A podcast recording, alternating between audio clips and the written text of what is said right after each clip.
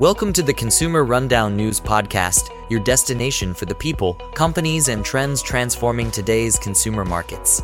I'm your host, Alec. We're beginning the rundown with more indicators pointing to an economic recovery. The Consumer Confidence Index hit a two year high this month.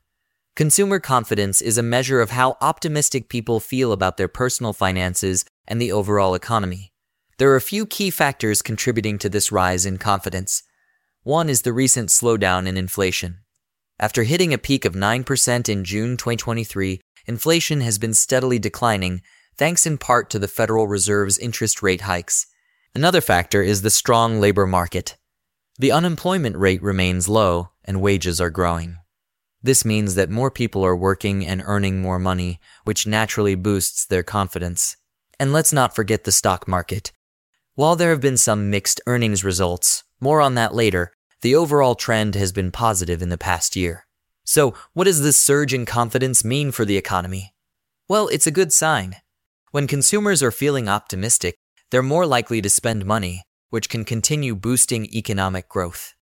Unfortunately, it's not all good news. UPS dropped a bombshell during its earnings report, announcing plans to eliminate 12,000 jobs with a stock dropping by more than 8%, wiping out more than $10 billion of value.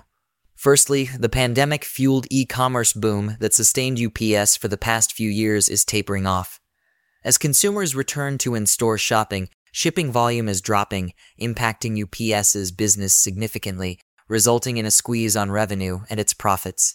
On top of that, UPS is facing rising labor costs due to its recent union contract agreement. While this secures better wages and benefits for employees, it also puts pressure on the company's bottom line. In an effort to cut costs and streamline operations, UPS is targeting management and contractor positions. This comes on top of other announcements of layoffs at Macy's and Wayfair over the last couple of weeks. Another company reporting earnings was Starbucks. Starbucks reported record revenue, but same store sales, a key metric for growth, missed analysts' expectations. Inflation is pinching wallets, making that daily latte a bit less of a budget friendly luxury. Starbucks is also facing unionization efforts, adding another layer of complexity to their operations. Plus, with a new CEO at the helm, it'll be interesting to watch to see how the company navigates the next few quarters. To wrap up the earnings news, we're talking about Mondelez. The Oreo maker reported profits of $950 million, surpassing analyst expectations, and revenue hit $9.3 billion during the quarter, also beating out estimates, but management tempered expectations for rest of 2024, predicting slower growth due to geopolitical risks. Next, we're talking about Tom Brady and a big merger announcement. Although Tom Brady won't be playing in this year's Super Bowl, his latest play is coming in the game of business.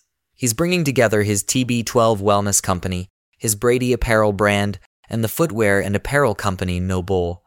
So will this be another touchdown for Brady?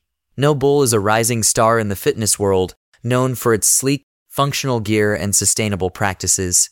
By joining forces, TB12 and Brady brand get a boost in distribution and marketing, while No Bull taps into Brady's larger than life brand and loyal fan base. The merger has potential to be a game changer. Brady isn't just lending his name.